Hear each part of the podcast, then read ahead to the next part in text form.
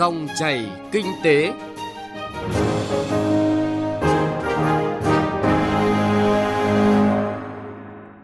Biên tập viên Hà Nho và Bá Toàn xin chào quý vị và các bạn. Chương trình dòng chảy kinh tế hôm nay, chúng tôi chuyển tới quý vị và các bạn những thông tin đáng chú ý. Áp dụng nhiều giải pháp nhằm đảm bảo tiến độ các công trình giao thông thực tế tại Tổng công ty Cổ phần Tập đoàn Senco 4. Tiếp đó là phân tích về các doanh nghiệp nỗ lực tìm kiếm đơn hàng thị trường xuất khẩu sang Nhật Bản. Mục tiêu điểm kinh tế địa phương là phản ánh Đà Nẵng ban hành nhiều chính sách hỗ trợ doanh nghiệp. Sau đây là nội dung chi tiết. Thưa quý vị và các bạn, ngay từ đầu năm, các doanh nghiệp đã tập trung tìm kiếm các giải pháp vượt qua khó khăn để từng bước phục hồi, góp phần phát triển kinh tế xã hội. Trong đó đáng chú ý đối với doanh nghiệp trong lĩnh vực giao thông vận tải, trong điều kiện cùng lúc thi công nhiều dự án công trình giao thông như hiện nay, các doanh nghiệp nhà thầu đang vấp phải hai khó khăn lớn nhất, đó là nguồn vật liệu ít khiến giá cả biến động và đơn giá định mức thấp. Để vượt qua khó khăn này, các doanh nghiệp nhà thầu đã tập trung nhiều giải pháp hữu hiệu, biện pháp thi công tiên tiến khoa học chia 3K 4 kíp, đảm bảo hoạt động liên tục, tiết giảm chi phí vật liệu và nhân công. Tiếp đó, các doanh nghiệp cùng liên danh liên kết với nhau, tranh thủ thời tiết thuận lợi để huy động tổng lực thi công cuốn chiếu, thi công đến đâu, hoàn thành đến đó. Phóng viên Hà Nho phỏng vấn ông Lê Đức Thọ, Phó Tổng Giám đốc Tập đoàn Senco 4, một doanh nghiệp lớn trong lĩnh vực giao thông đang thi công nhiều dự án cao tốc. Mời quý vị và các bạn cùng nghe. Thưa ông là với những cái khó khăn với cái tinh thần là nỗ lực vượt khó thì doanh nghiệp đã có những cái giải pháp thi công như thế nào để có thể là hoàn thành ờ, đảm bảo đưa dự án về đích đúng tiến độ ạ? Các cái giải pháp về cái làm sao đó là có cái nguồn cung, cái nguồn cung của vật liệu ấy. Khi dự án cao tốc Bắc Nam triển khai dự án trọng điểm nên ngốn rất nhiều vật liệu đất đắp, cát đắp, các cái vật liệu đá làm sao đó là phải có cái quy hoạch mỏ. Tính toán được là làm sao đó là cái trừ lượng của các mỏ được phép khai thác, có cấp đủ cho các cái dự án của địa phương, dự án trọng điểm này hay không. Thì đó là quan trọng chúng ta tính được. Như hiện nay nó có một số các địa phương cái thủ tục nó chậm, nó thành ra là cái nguồn khai thác, cái trữ lượng nó đang ít thành ra là các nhà thầu tranh nhau lấy có giá dầu có giảm mấy thì đấy thì nguồn cung mấy thì rõ ràng là những chủ mỏ vẫn phải bán với cái giá thậm chí còn cao hơn. Thưa ông là để đảm bảo tiến độ các dự án thì ông kiến nghị chính sách như thế nào để có thể là uh, kịp thời tháo gỡ những cái khó khăn của nhà thầu và chia sẻ những cái khó khăn để có thể là đảm bảo đưa dự án về đích đúng tiến độ ạ?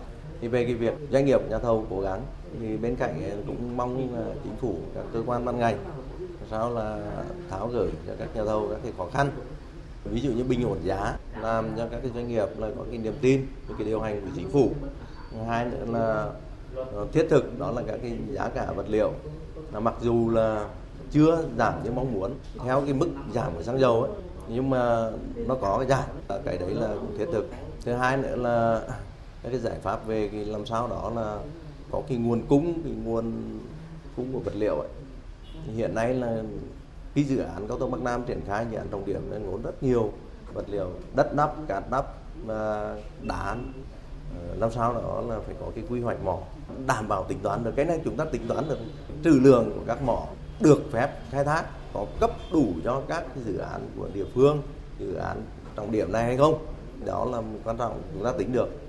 Ngoài ra là các cái ờ, ban hành chỉ số giá phải kịp thời, rồi là phải làm sao đó là phải đúng đảm bảo cái, mức giá thực tế bù đắp cho các nhà thầu bên cạnh thì một số cái lâu dài cho cái ngành ấy rồi định mức rồi là đơn giá nhân công nó quan trọng Thưa ông là để làm rõ hơn liên quan đến ờ, ờ, đơn giá định mức phải đảm bảo chất lượng và tiến độ công trình thì ông có những nêu gây tác động khó khăn như thế nào và cần có cái ờ, chính sách tháo gỡ ra sao để có thể là gỡ khó cho doanh nghiệp ạ?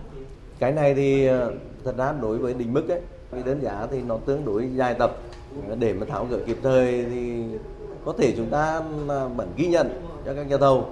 Nên chúng ta có thể là tổ chức để chúng ta là xây dựng định mức lại. Rồi ờ, chúng ta có thể là là xây dựng về là đơn giá nhân công. Trên cơ sở là hiện nay các đơn vị đang triển khai như thế, thực tế trên công trường, chúng ta có thể đi định mức cụ thể để chúng ta đánh giá ra được cái đấy. Mà cái đó ghi nhận mà chúng ta có thể là nhà thầu có thể được hưởng không phải là trong quá trình hiện nay bởi vì hiện nay nó rất là gấp rút. Có một số dự án này năm nay hoàn thiện có dự án là giữa năm sau và dự án năm tới. Thì thời gian là nói chung là là rất gấp rút thì nhà thầu không thể chờ đợi được. Tuy nhiên là phải có các cơ quan tháo gỡ cho các doanh nghiệp.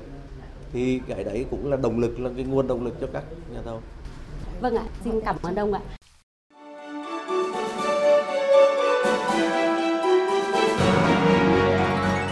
Dòng chảy kinh tế, dòng chảy cuộc sống.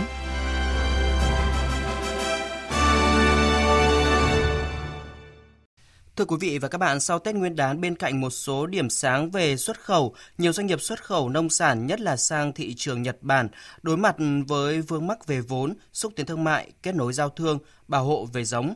Những vấn đề này rất cần sự vào cuộc của các đơn vị có liên quan để giúp nông dân, nhà sản xuất bớt khó khăn trong việc nâng cao năng lực cạnh tranh, tìm chỗ đứng ở những thị trường khó tính. Nguyễn Quang, phóng viên thường trú tại thành phố Hồ Chí Minh có bài đề cập nội dung này. Những ngày qua, tình trạng nhiều doanh nghiệp xuất khẩu nông sản gặp khó khăn xảy ra khá phổ biến.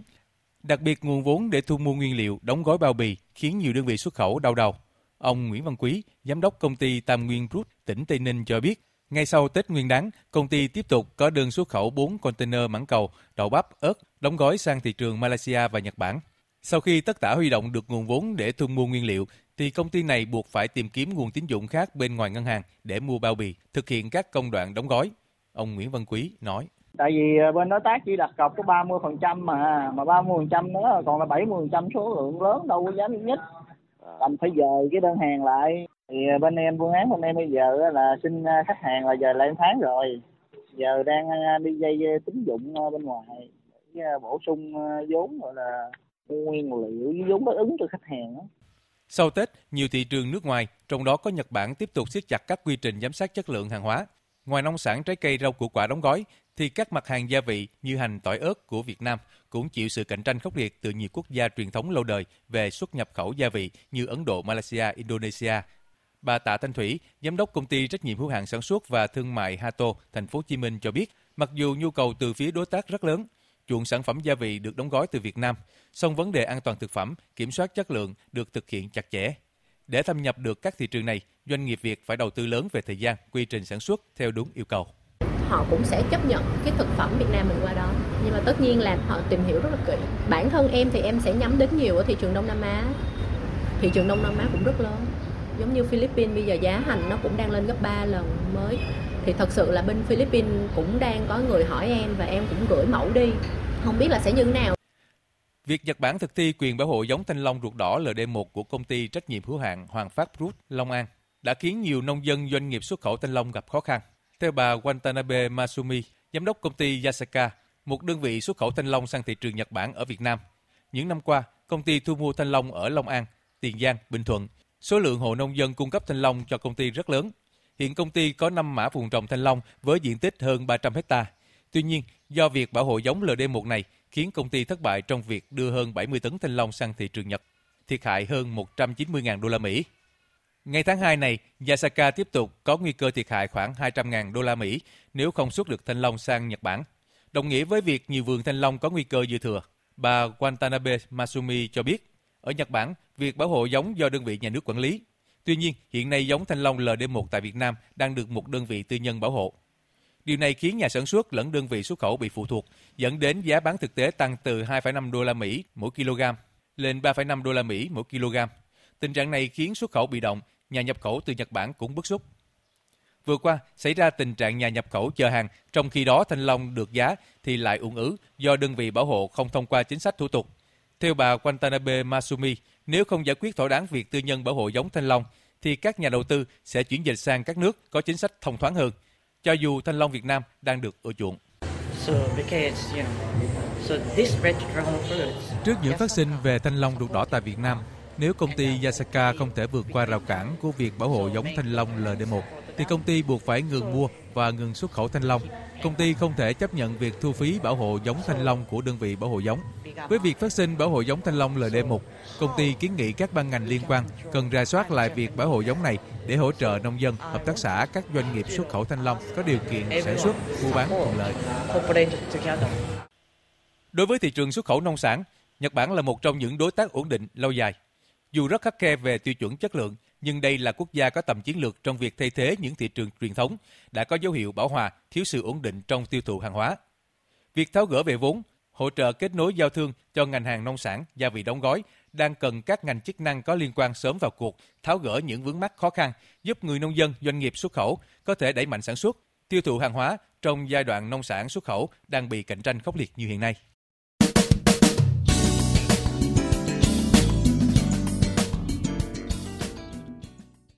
Thưa quý vị và các bạn, từ cuối năm ngoái đến nay, thành phố Đà Nẵng đã ban hành nhiều chính sách hỗ trợ doanh nghiệp từng bước vượt qua khó khăn, phục hồi sản xuất kinh doanh, góp phần vào sự tăng trưởng chung của địa phương.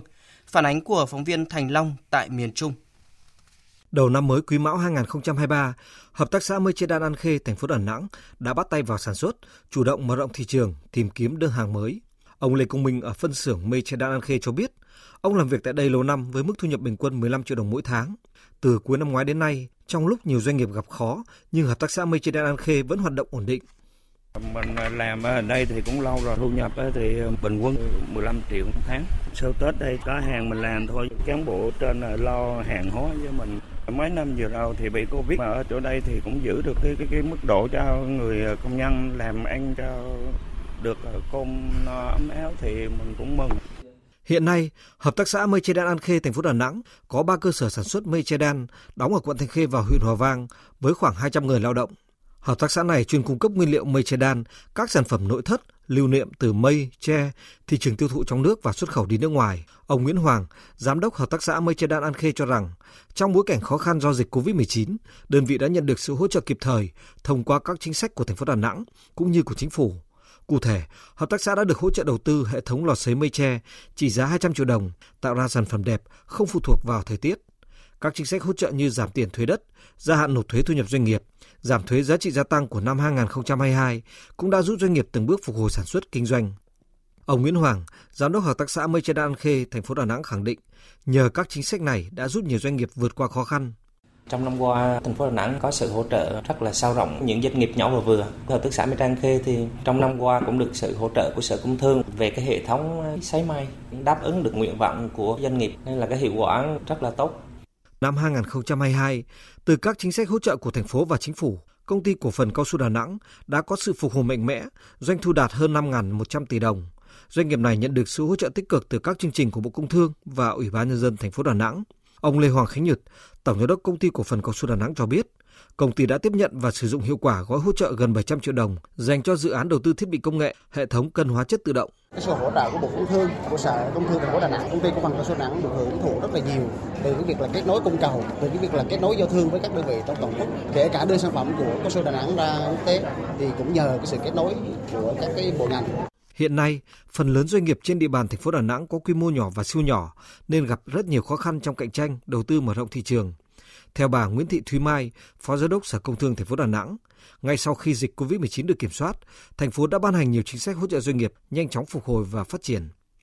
Trong các cái chính sách hỗ trợ thì chúng tôi cũng sẽ đẩy mạnh cả về chiều rộng lẫn chiều sâu, tức là sẽ có những doanh nghiệp mới được thụ hưởng và cũng có những doanh nghiệp được thụ hưởng lần 2 lần 3 trên tinh thần mình hỗ trợ một chuỗi để họ có thêm cái nguồn lực nâng cao cái chất lượng, năng suất cũng như là tạo ra cái giá trị sản phẩm cao hơn, nâng cái quy mô để nâng cái tầm thương hiệu. Thời gian gần đây, nhiều chính sách hỗ trợ doanh nghiệp được thành phố Đà Nẵng triển khai đã tiếp sức cho nhiều doanh nghiệp vượt qua khó khăn, khôi phục và phát triển sản xuất. Theo Cục Thuế thành phố Đà Nẵng, tổng số thuế, phí, lệ phí được miễn giảm trong năm 2022 đối với người nộp thuế gần 1.400 tỷ đồng. Ngoài ra, theo nghị quyết của Quốc hội cũng đã giảm 350 tỷ đồng tiền miễn giảm thuế giá trị gia tăng. Ông Phạm Đức Thường, Cục trưởng Cục Thuế thành phố Đà Nẵng cho biết, năm nay thành phố vẫn duy trì một số chính sách miễn giảm thuế, giúp các doanh nghiệp từng bước phát triển sản xuất kinh doanh đối với cái chính sách về thu thì được cộng đồng người nộp thuế đánh giá rất là hiệu quả, tạo nguồn vốn, giảm chi phí cho doanh nghiệp. Ví dụ chính sách về gia hạn nộp thuế, tạo cái nguồn lực về tài chính. Chính sách về giảm thuế VAT giảm thuế bảo vệ môi trường đối với nhiên liệu bay, đối với xăng, dầu, mỡ nhờn, tạo điều kiện hỗ trợ rất nhiều cho người nộp thuế. Trước hết là cái doanh nghiệp ổn định, tháo gỡ khó khăn để phát triển sản xuất.